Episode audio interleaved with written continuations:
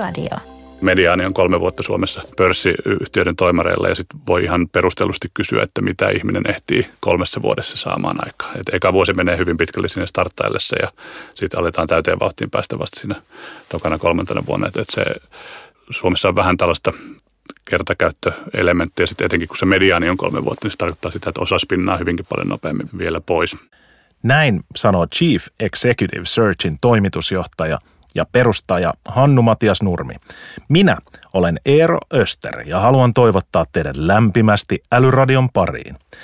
Nurmi on toiminut toimitusjohtajana ja C-tason rekrytoijana ja julkaissut hiljattain kirjan toimitusjohtajuudesta.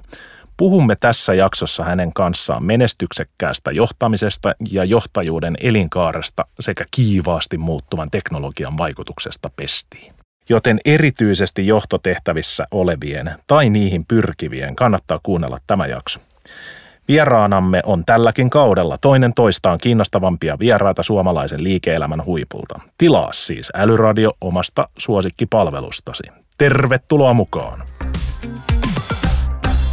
Älyradio. Hannu Matias Nurmi, tervetuloa Älyradioon. Kiitos paljon. Heti kärkeen, onko itselläsi jotain lempipodcastia, äänikirjaa tai muuta sykähdyttävää, jonka haluat jakaa Älyradion kuuntelijoille? Kiitos.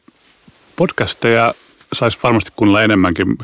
Semmoinen kirja, joka on tehnyt viime aikoina vaikutuksen, mitä mä oon kuunnellut, on toi Turn the Ship Around, mikä kertoo tällaisesta niin kuin – leader-leader-mallista mallista ja siitä, miten saa niin kuin isommassakin organisaatiossa ihmiset ajattelemaan itsenäisesti ja tekemään päätöksiä ja ikään kuin johtamaan omaa toimintaansa. Se on mun mielestä ollut erittäin mielenkiintoista kuunneltavaa.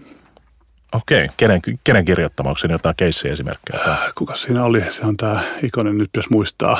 Mä en muista kirjailijan nimeä tähän, tähän mutta se on, se on tämmöinen aika, aika ikonen, että tota kertoo jenkkisukellusveneestä, Joo. joka täysin alisuoriutui ja sitten sinne tuli, tuli uusi johtaja, joka niin kuin siinä etenkin siinä jenkki armeijan hierarkiassa ajatteli aika niin kuin vallankumouksellisella tavalla ja sitten sai ihmiset vähitellen ajattelemaan itse ja sitten se johti huipputuloksiin. Tässä analogia moneen suomalaiseenkin organisaatioon varmasti. Joo, kyllä. Kyllä, pitääkin, pitääkin katsoa mun mielestä, nämä on mielenkiintoisia tuommoiset analogiat. No, olet opiskellut teologiaa, Kyllä. niin miten ihmeessä teologia on päätynyt liikkeenjohdon urakehityksen tärkeimmäksi tukihenkilöksi? Hienosti sanottu. Mm, Mä luulen, että muahan kiinnosti varmaan lukija-aikana vähän kaikki. Ja sitten mä luin läpi kauppiksen ja oikeiksen ja lääkiksen pääsykoekirjat. Ja sitten totesin, että se, mua kiinnosti filosofia ja sitten teologiset kysymykset varmaan silloin nuorena intohimoisena lukiolaispoikana. Ja tota, ajattelin, että lähdetään selvittämään elämän suuria kysymyksiä. Ja tota, sitten varmaan sen tiedekunnan aikana – Mä olin ollut vuoden töissä vakuutusyhtiössä, ehkä tottunut kahviautomaattiin ja yksityisen sektorin hyvin puoliin. Puoli ja totesin, että varmaan voisi vois jatkaa siellä. Ja sitten tuli tämmöinen alustava karkea ajatus siitä, että mä voisin löytää paikkani jollain tavalla ihmisten ja liiketoiminnan rajapinnalta.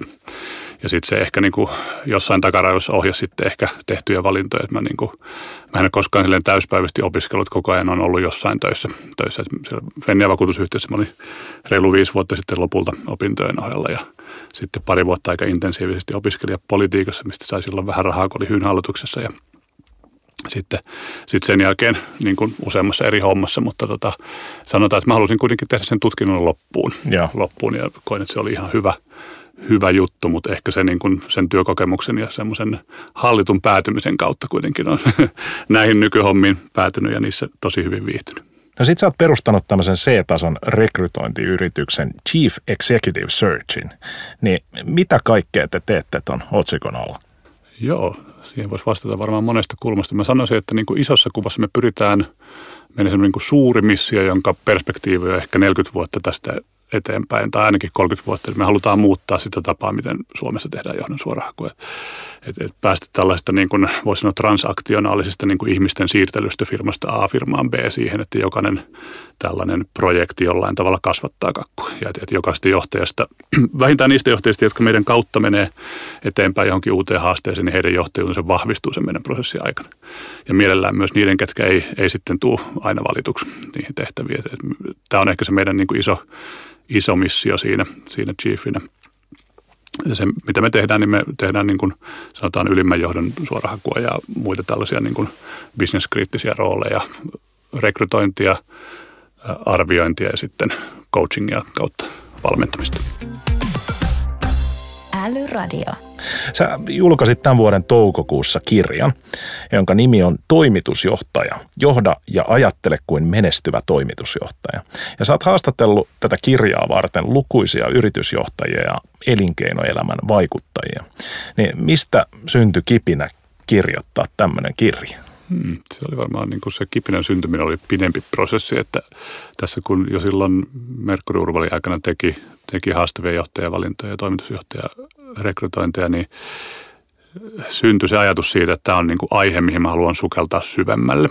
Sen sijaan, että tekee aina keissin kerrallaan, niin mä halusin oppia siitä. Se oli niin kuin se syy, miksi lähdin tekemään sitä. Ja sitten kun nyt vasta tänä vuonna täytin 40 vuotta, niin ei voinut tehdä tällaista kirjaa niin kuin vaikka Jorma Ollila ja Risto Siilasmaa ja muut tämmöiset hyvin kokeneet, niin mikä perustuu omaan kokemukseen, vaan mun piti sitten hakea se viisaus muista ihmisistä ja totesin, että että varmaan että mitä enemmän keskustelua käy, niin sitä enemmän tästä oppii. Ja sitten lopulta niitä kertyi 50. Että aluksi oli tarkoitus tehdä 30 ja sitten aika paljon tuli tällaisia keskusteluja, jonka lopuksi joku sanoi, että hei, tämä oli tosi hyvä, mm. tosi hyvä keskustelu, sun pitäisi ehdottomasti jutella vielä ton kanssa. Ja, ja sitten mä aina tartuin niihin ja juttelin ja tällä se oli, niin kuin, se oli ihan mielettömän hyvä prosessi ja sen seurauksena ehkä uskaltaa jutella tästä aiheesta niin kuin aika itse varmasti on, on tajunnut, että löytyy tiettyjä kuitenkin toistuvia elementtejä siitä, että miten toimitusjohtajat toimii ja ajaa itseensä tehtäviä johtaa, johtaa eri, eri ympäristöissä ja sillä opilla pystyy sitten niin kuin auttamaan myös paljon muita ja se tuntuu hienolta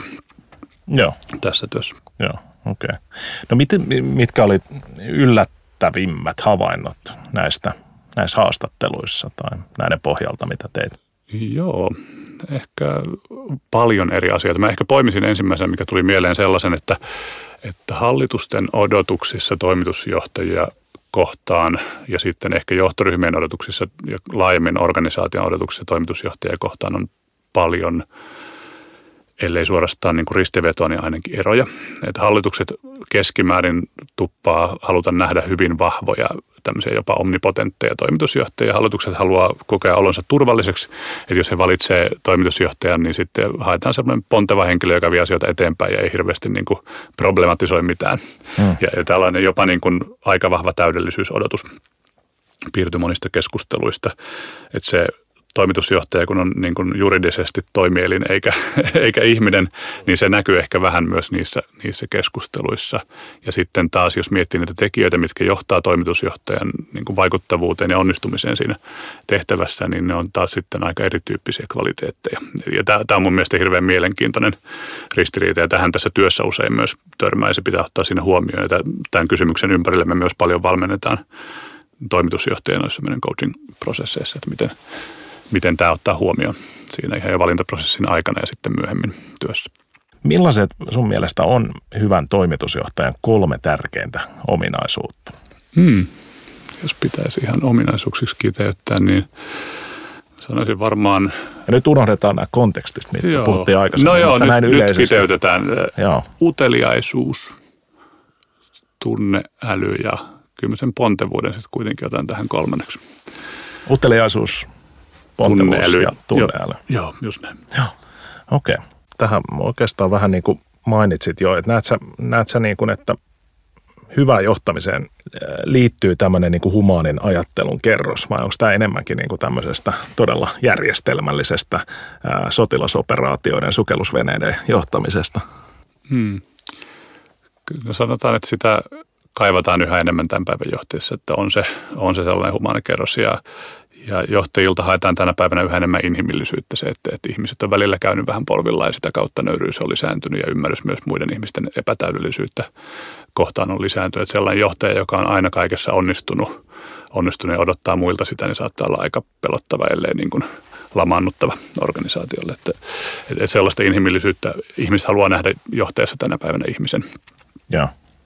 Kyllä pidän sitä hirveän tärkeänä, mutta siis se ei saa tarkoittaa sitä, että se asiataso on epäselvä tai niin kuin, että, että kyllä hyvä, hyvän toimitusjohtajan pitää tietää, mitä tekee myös samalla. Ja sitten saada ihmiset niin kuin tietämään, mitä tehdään yhdessä. Just näin, mutta olla ihminen. Kyllä, samaan no. aikaan. No, no mit, mitä, tota, mit, mikä kaikki muuttuu, kun johtajasta tulee toimitusjohtaja?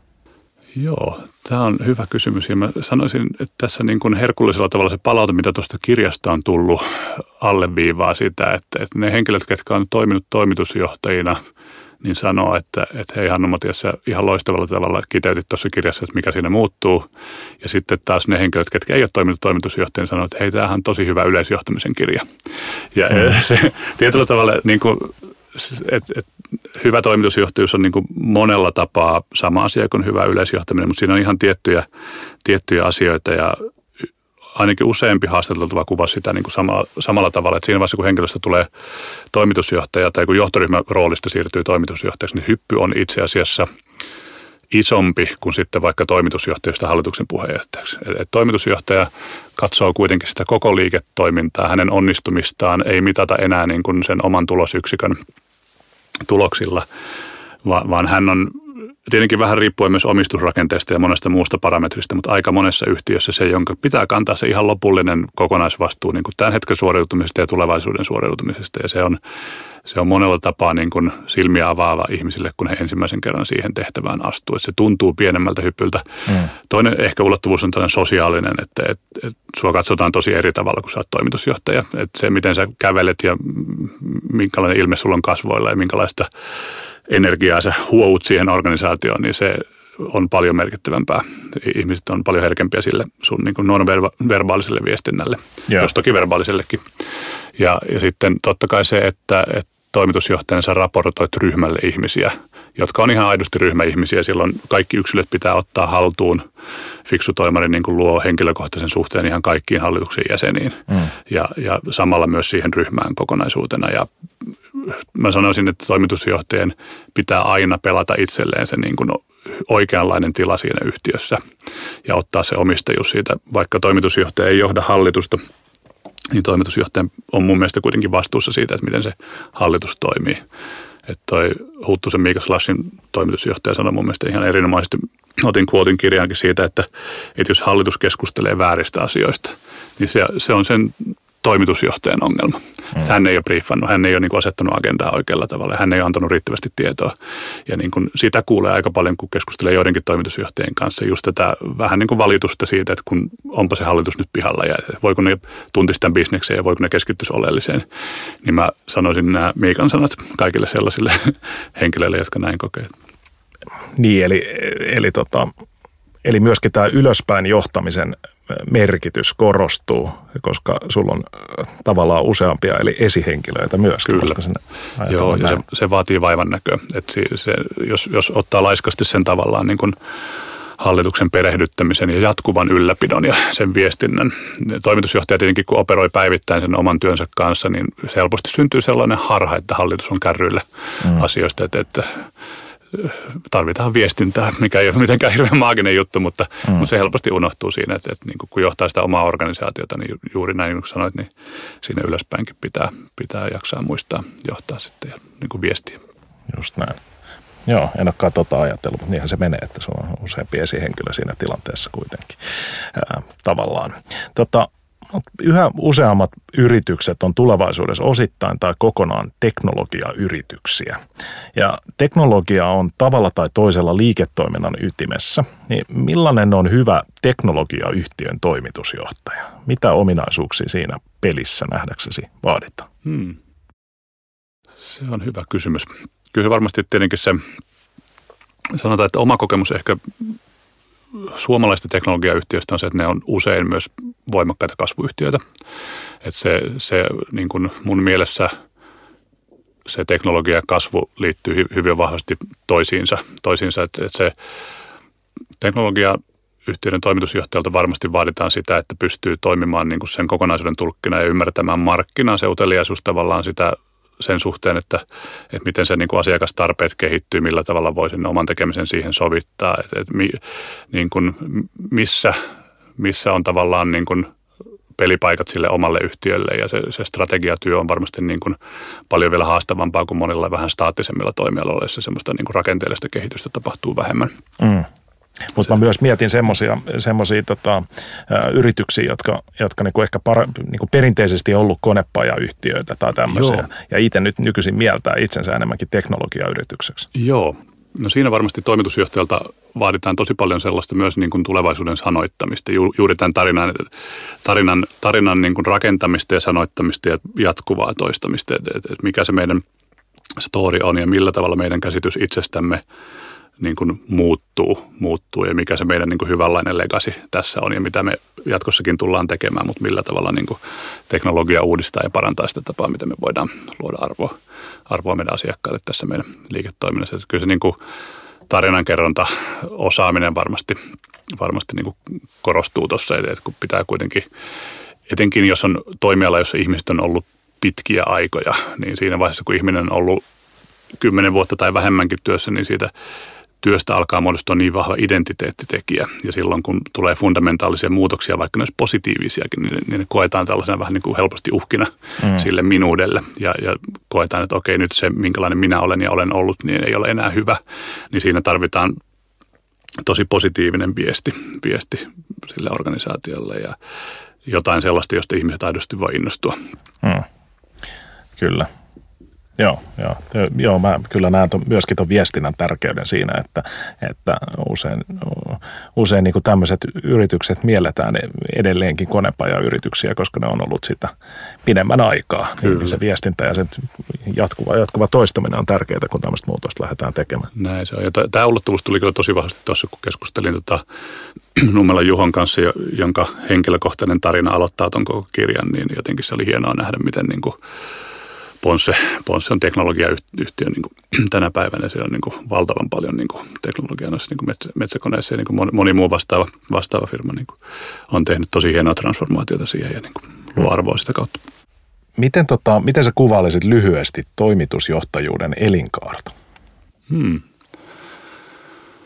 Siitä on olemassa ihan, ihan teoriaakin, mutta se, jos katsoo alkumetrejä, niin yleensä se menee niin, että siinä on vähän tällaista, voisi sanoa tätä sosiaalipsykologiassakin tätä tota, ää, niin kuin forming, storming, norming, performing tyyppistä niin kuin dynamiikkaa, että, että alussa on usein tietyn tyyppinen kuheruskuukausi, on paljon energiaa, parhaimmillaan toimitusjohtaja on, on päässyt niin kuin pitämään jopa pienen breikin siinä niin kuin edellisen tehtävän ja uuden välissä ja suunnittelemaan ja hän on täynnä energiaa. Ja sit, sitten sata päivää menee läpi ja asiat lähtee hyvään suuntaan ja hallitus on innoissaan ja johtoryhmä on todennut, että nythän täällä on hyvä meininki. Ja sitten usein siinä aikana sitten toimitusjohtajalle, joka on toivottavasti saanut hyvän briefin konsultilta ja hallitukselta ja muilta ihmisiltä, niin kuitenkin sitten ehkä ne viimeisimmät luurangot ja yllätykset paljastuu sieltä organisaatiosta ja ylipäänsä se kompleksisuus ja kiire ja kaikki muu syliin tippuva on aika uuvuttavaa. Ja sitä on tutkittu, että siinä kuuden, yhdeksän kuukauden kohdalla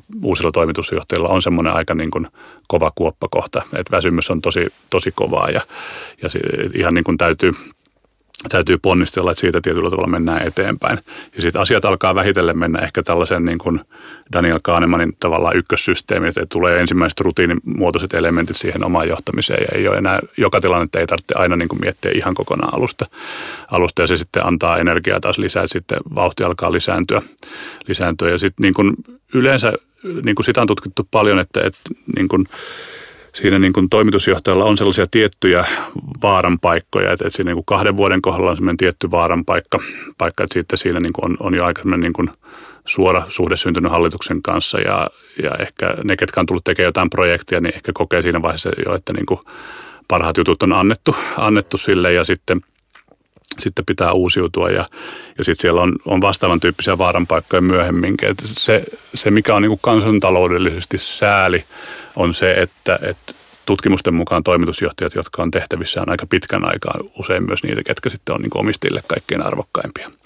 Et, et Suomessa on, on vähän niin kuin tutkittiin tuossa ennen kirjan julkaisua syksyllä 2020 suomalaisten listayhtiöiden toimitusjohtajien elinkaaria, niin nehän on lyhyitä. Et siellä mediaani on kolme vuotta Suomessa pörssi, pörssiyhtiöiden toimareilla ja sitten voi ihan perustellusti kysyä, että mitä ihminen ehtii kolmessa vuodessa saamaan aikaa. Et eka vuosi menee hyvin pitkälle sinne starttaillessa ja sitten aletaan täyteen vauhtiin päästä vasta siinä tokana kolmantena vuonna. Et, et se, et se on, Suomessa on vähän tällaista kertakäyttöelementtiä, sitten etenkin kun se mediaani on kolme vuotta, niin se tarkoittaa sitä, että osa spinnaa hyvinkin paljon nopeammin vielä, vielä pois.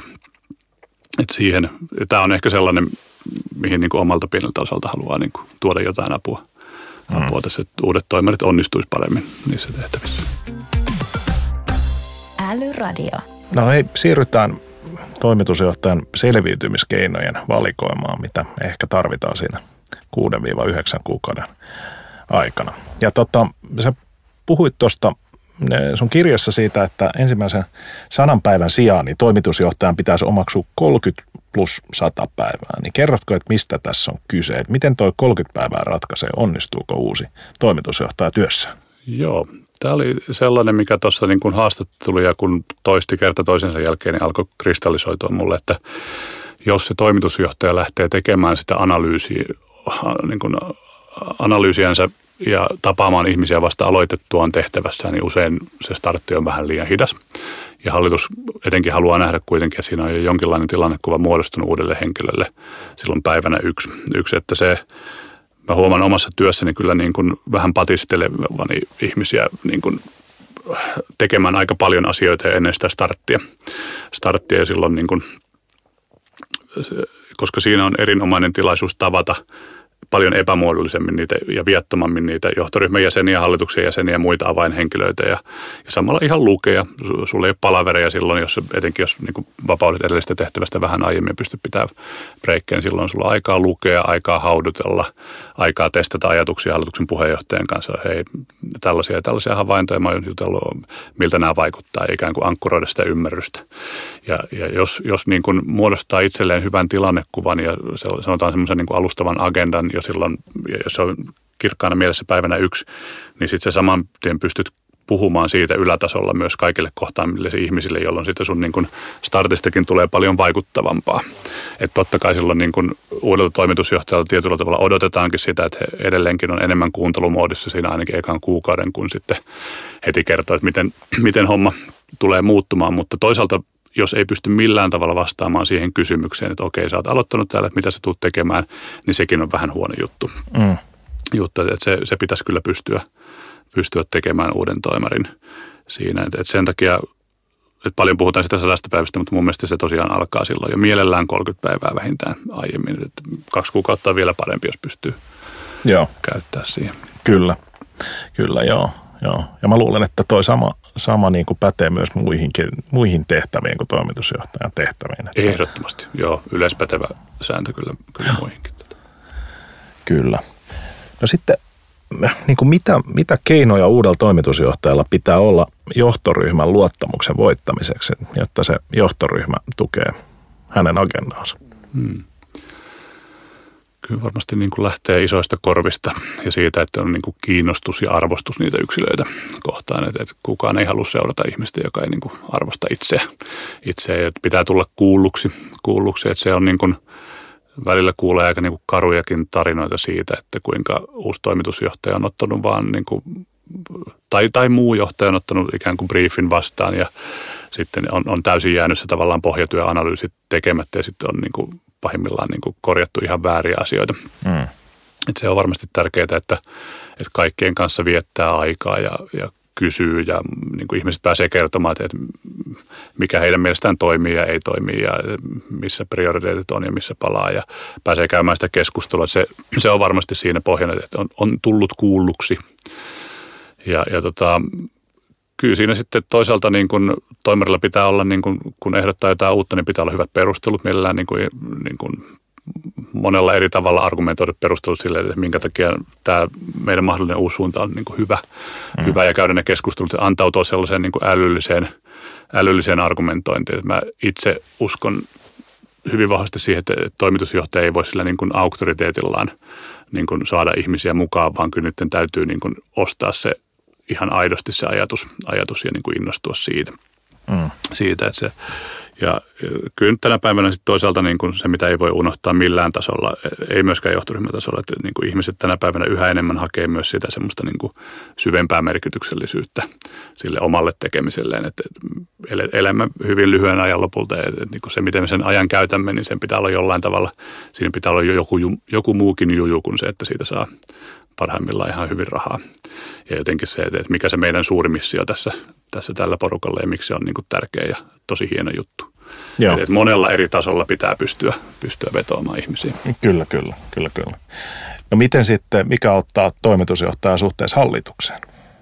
Joo, no se hallituksen suuntaan sitten on niin kuin paljon samoja asioita, että, että niin kuin sanotaan, että se rationaalinen puoli on ihan samanlainen, että kyllä sun hallitukselle pitää pystyä argumentoimaan kaikki sun ehdotukset ja avaukset ja muut, muut ja tota, mutta sitten hallituksen suhteen niin kuin se, minkä olen itse oppinut niin kuin, ja mitä kuulee myös monilta toimitusjohtajilta, että, että hallitukselle, niin kuin hallitus haluaa kuulla huonot uutiset ja hallitus haluaa kuulla huoneen uutisten kanssa usein sen niin kuin, niin kuin toimitusjohtajan näkemyksen siitä, miten ne korjataan. Et, et hallitukselle ei sinänsä kyllä kannata viedä pelkästään ongelmia, ongelmia vaan niin kuin hallitus haluaa niin kuin yhä voimakkaammin keskimäärin hallitukset haluaa tänä päivänä läpinäkyvyyden se yhtiöön, että jos tulee sellainen olo, että siellä tapahtuu jotain ja niin kuin ei oikein kuulu, niin sitten se herättää ihan tarpeetonta epäluottamusta.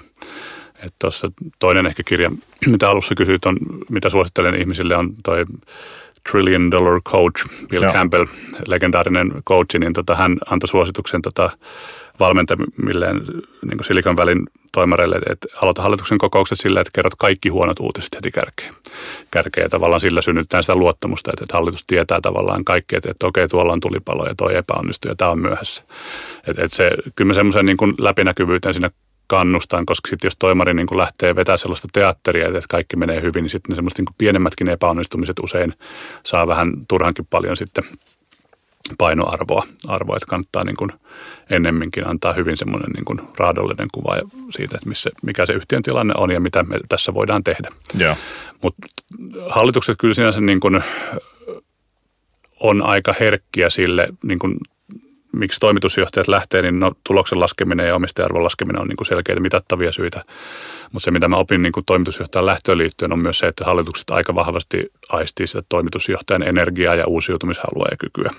Et siitä jos alkaa vaikuttaa siltä, että toimitusjohtaja on väsynyt tai, tai niin kuin ei oikein enää ole parhaimmassa iskussaan, niin sitten usein ihan näistäkin syistä hallitukset alkaa miettiä, että onko meillä niin kuin oikea henkilö vetämässä. Et sinänsä semmoinen niin kuin oman energian niin kuin varmistaminen ja itsestä huolenpitäminen on niin kuin tosi tärkeitä juttuja, juttuja, vaikka siihen bisneksessä menisi hyvin. Et ei kannata niin kuin itseään uhrata. Kyllä. Kyllä. Tota, no miten sitten, jos miettii kolmas sidosryhmä, niin miten toimitusjohtaja voi saada koko, koko henkilöstön sitten sitoutumaan omiin tavoitteisiinsa? Joo, siinä tietenkin vähän riippuu organisaation koosta. Mä luulen, että niin kuin tavalla tai toisella on hirveän tärkeää, että ihan koko henkilöstöllekin tulee sellainen olo, että he on tavalla tai toisella päässyt, päässyt antamaan niin kuin ajatuksiaan sille toimitusjohtajalle. Siinä voi sitten käyttää monenlaisia, monenlaisia keinoja, miten se tapahtuu. Kyllä mä sanoisin, että tuossa se niin kuin kaikista tärkein, tärkein on se, että, että ensiksi saa sen niin kuin johtoryhmän puolelleen ja sitten johtoryhmän kanssa yhdessä jakaa sitä, jakaa sitä yhtiön, sanotaan nyt vaikka strategiatarinaksi sitten, sitten että mikä se yhtiön, yhtiön suunta ja visio on ja merkitys ja sitä asiaa. Että kyllä se niin kuin tarinankerronta on se, etenkin isoissa organisaatioissa se tapa, tapa miten se saadaan ja niin kuin se, sekin tietyllä tavalla, että niin kuin toimitusjohtajan työssä, niin kuin toki muissakin johtajan rooleissa, se ulkoinen viestintä on yhtä lailla sisäistä viestintää. Mm. Viestintää, että, se, että millä tavalla johtaja esiintyy julkisuudessa, niin ne on kaikki myös viestiä sisäänpäin siitä, että kuinka hieno juttu tämä on ja kuinka ylpeitä me ollaan tästä. Ja, ja tällä tavalla, että se semmoinen viestintä ja ihan jopa PR-tekeminenkin on, on tosi tärkeää, tärkeää että, että ihmisille tulee sellainen olo, että toimitusjohtaja ylpeä siitä porukasta, jonka eteen hän siellä tekee töitä. Joo. Entä sitten kun tuulettimeen lävähtää Aimo Annos sitä itseään, niin, mm. niin tota, millaisia selviytymiskeinoja toimitusjohtajalla pitää olla myrskyn silmässä? No ensiksi kannattaa soittaa hallituksen puheenjohtajalle ja kertoa tilanne sellaisena kuin se on. Et, et, hallitukselle ei saa koskaan tulla mikään yllätyksenä, että et se on niinku ihan ensimmäinen juttu.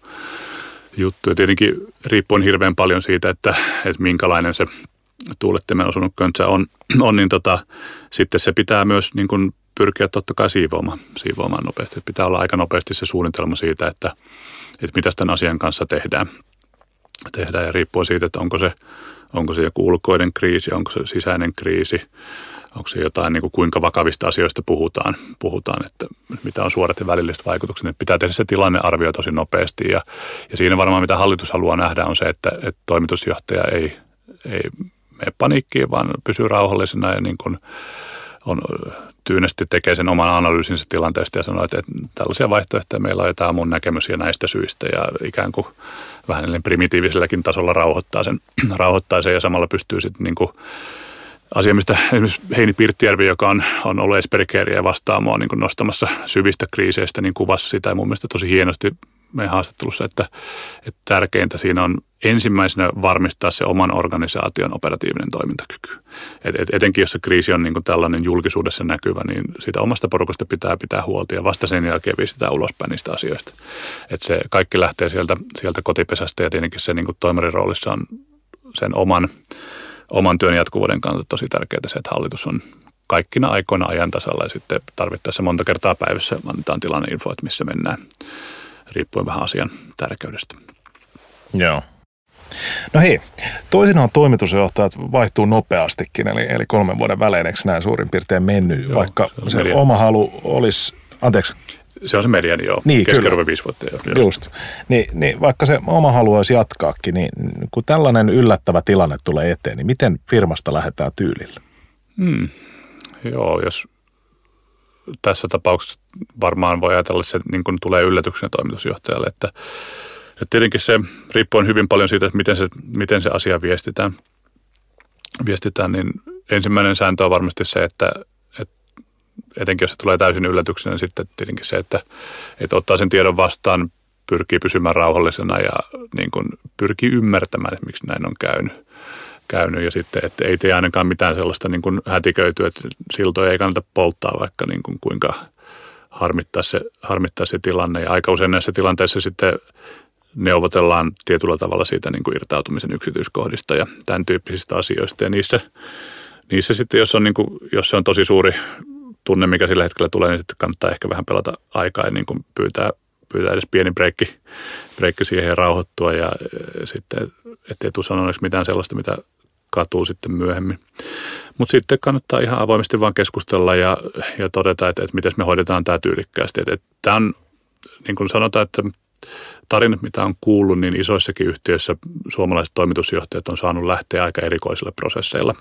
Ja hallituksessa ei aina olla mietitty niitä niin kuin seurannaisvaikutuksia, että, että, kun toimitusjohtajalle annetaan kenkää, että, että mitkä kaikki asiat siellä saattaa jäädä kesken ihan niin kuin operatiivisesti, minkä päällä toimitusjohtaja tietyllä tavalla on ollut, että, että hallitustenkin kannattaisi kyllä niin kuin suunnitella ne, ne toimenpiteet sitten aika huolella, huolella että se niin kuin – Plus sitten totta kai ihan niin kuin inhimillisellä tasolla viestiä se myös sille toimitusjohtajalle tyylikkäästi. Mutta mut toimitusjohtajalle mä sanoisin niin kuin vinkkinä sen, että, että pyrkii pysymään rauhallisena kaik, kaikissa tilanteissa, säilyttää kaikkiin hyvät välit ja sopia siitä viestinnästä, että tietenkin julkisessa yhtiössä täytyy niin kuin täytyy keskustella, miten me viestitään yhdessä tästä ulospäin ja sisäänpäin ja mikä se, mikä se meidän mielellään positiivinen tarina tälle on ja miten me voidaan tämä niin kuin hoitaa niin tyylikkäästi, että voidaan moikata vielä parin vuoden päästä kadullakin, kun nähdään. Ja tällä tavalla e, e, ehkä siinä, siinä auttaa se, niin kuin jos ihmisillä on hyvä itsetunto ja hyväksyy sen tilanteen ja jos pystyy tekemään sen analyysin, että, että mikä, mikä ja mitkä asiat tähän on johtanut ja ottamaan ne jollain tavalla ehkä mukaansa oppeina, oppeina että näitä niin kuin – niitäkin näkee tavallaan ihmisiä, joilla se tulee täytynä yllätyksenä ja sitten ei jotenkin hyväksy sitä ja niin kuin jää siihen omaan tarinansa liian paljon kiinni ja sillä voi olla vaikeaa sitten niin kuin ehkä ottaa siitä niitä niin kuin kehitysajatuksia mukaan. Joo, ja oppia. Mm. Kyllä, kyllä. Mutta ehkä se tämmöinen stop, breathe, react Joo. tyylinen, mitä tota, pel- pelastussukeltaja koulutuksessa Joo, toi on tosi hyvä. Toi on tosi hyvä. On, on hyvä niin hallitukselle kuin toimitusjohtajalle. Kyllä. Älyradio. No, toimitusjohtajuus on aika aikaa vievää työtä ja kriisien keskellä tunnit ei riitä. Ja Open Ritakallion kanssa me puhuttiin hiljattain älyradiossa hänen intohimoisesta suunnistusharrastuksestaan työn vastapainoja. Ja sitten taas Saku Tuominen kertoo hänen oppimasta tavasta sanoa ei ja keskittyä täysillä vaan pari tehtävään kerrallaan. Niin näitä, näitä keinoja tuli varmaan esiin, kun teit kirjaa varten haastatteluita, niin millaisia vinkkejä sieltä nousi? Joo, on se sitten mitä tahansa, mitä tahansa niin kyllä se on hirveän tärkeää, että, että se toimitusjohtajan oma identiteetti ei rakennu liikaa sen työn ympärille että on, on ne tärkeät asiat sitten perheeseen liittyviä tai harrastuksiin tai, tai johonkin muuhun, mikä ei ole niin kuin ammatillista, niin mä sanoisin, että se on niin kuin, Se on yksi tärkeimmistä asioista. Tuossa kirjassakin kerron yhdestä toimitusjohtajasta, joka halusi jutella mulle omasta kokemuksesta, joka oli nimenomaan tullut aika yllättäen ja vähän tökeröstikin irtisanotuksi. Hän sanoi sitä, kun hän, hänellä oli hyvät tulokset ja hän koki, niin kuin, että hän oli itseään uhraten tehnyt töitä niin kuin oman johtoryhmänsä ja sen yhtiön eteen. Ja, ja sitten kun oli tavallaan kaikki munat samassa korissa, niin siitä toipumisajasta tuli aika pitkä, kun ei ollut mitään, minkä päälle tippua. tippua että se kaikki tavallaan niin kuin, elämän onnistumiset ja työonnistumiset oli niin kuin yksi ja sama asia. Ja olisi hirveän tärkeää, että toimitusjohtajalla siitä kiireestä huolimatta säilyy niin kuin tärkeitä asioita elämässä, että sitten ei käy sellaista korttitalon luhistumista siinä vaiheessa, jos se työelementti ikään kuin lähtee siitä pois. Ja niin kuin on ilmiselvää, että niin kuin keskimäärin toimitusjohtajat Suomessa ei kyllä niin kuin 40 tunnilla niin kuin viikossa selviä, selviä sitä työstänsä, että se on tosi vaativa, vaativa duunia ja välillä aika, aika niin kuin hurjaakin työtuntimääriä näkee, näkee ja kuulee, mutta siitä huolimatta, jos ajatellaan tämmöistä niin kuin kestävän johtajuuden konseptia, niin on, on, to, on tosi tärkeää, sillä niin kuin toimitusjohtajalla on, on muitakin asioita. Plus sitten se ihan, ihan sen johtajuudenkin kannalta on, on tärkeää, että toimitusjohtaja pystyy keskustelemaan niin kuin fiksusti jostain muista asioista kuin siitä omasta työstään. Mm. työstään. Siellä nimenomaan näkyy se ihminen työn ulkopuolella, että on se sitten mikä tahansa harrastus tai joku kiinnostuksen kohde tai vaikka kirjat tai jotain muuta. Kenen puoleen toimitusjohtaja voi kääntyä, kun joka puolella organisaatio tulee seinä vastaan? Kannattaako jokaisella olla joku mentori, kuru tai coach? Mm, kyllä mun mielestä kannattaa. kannattaa. Se, se voi olla joko tällainen niin kuin ammatillinen coachi tai mentori, tai sitten se voi olla ihan hyvä ystävä. Monille se on puoliso. Mä toivon, että niin kuin suurimmalla osalla toimitusjohtajista olisi hyvä tämmöinen sparraava puoliso, joka on kiinnostunut siitä ja jonka kanssa voi keskustella asioista. Että niin kuin tärkeintä, että löytyy joku ihminen, jolle voi puhua, puhua ja niin kuin luottamuksellisesti. Että, että, että mielellään useampia, useampia sellaisia ihmisiä. Että välillä se on ihan vain tällaista emotionaalista sparrausta ja niin kuin pep talkia ja välillä se voi olla ihan sellaista, niin kuin, että hei, mulla on tällaisia niin kuin haasteita, haasteita en ole ihan varma, miten näitä kannattaisi lähestyä ja niihin on hyvä, että löytyy sellaisia niin kuin luotettuja mentorityyppisiä henkilöitä, jotka voisivat niin antaa sellaista kokemuspohjaista näkemystä. Ja kyllä mä sanoisin, että niin kuin, ehkä yksi oma semmoinen niin alamissio omalle tekemiselle on se, että niin kuin Suomessa niin kuin mahdollisimman monet toimarit saisi ja muut johtajat saisi jossain vaiheessa työskennellä ihan niin kuin oikeasti ammattitaitoisen coaching kanssa, koska sen coachingin se mentoroinnissa se ero, että coachingissa ihminen itse oivaltaa ne omat, omat oivalluksensa ja niin kuin ajattelu aktivoituu ja ei tule sellaisia niin kuin, ei tule sen tyyppisiä ratkaisuja, jotka on toiminut jossain muualla, vaan nimenomaan siihen kontekstiin synnytettyjä ratkaisuja. Ja usein se on sitten paljon kestävämmällä pohjalla. Se, niin kuin, kyllä mä coachingia suosittelen, suosittelen niin kuin kaikille johtajille ja itse uskon siihen, että se on niin kuin vaikuttavimmillaan siinä niin kuin tehtävän alkuvaiheessa. Älyradio. Älyradion vakiokysymys on kysytty jo 64 vieraalta. Ja nyt kysymme sen Hannu Matiakselta. Hannu Matias Nurmi, mikä sinusta on älykkäintä juuri nyt? Se voi olla idea, palvelu, kirja, mitä tahansa. Avun pyytäminen. Avun pyytäminen. Mm.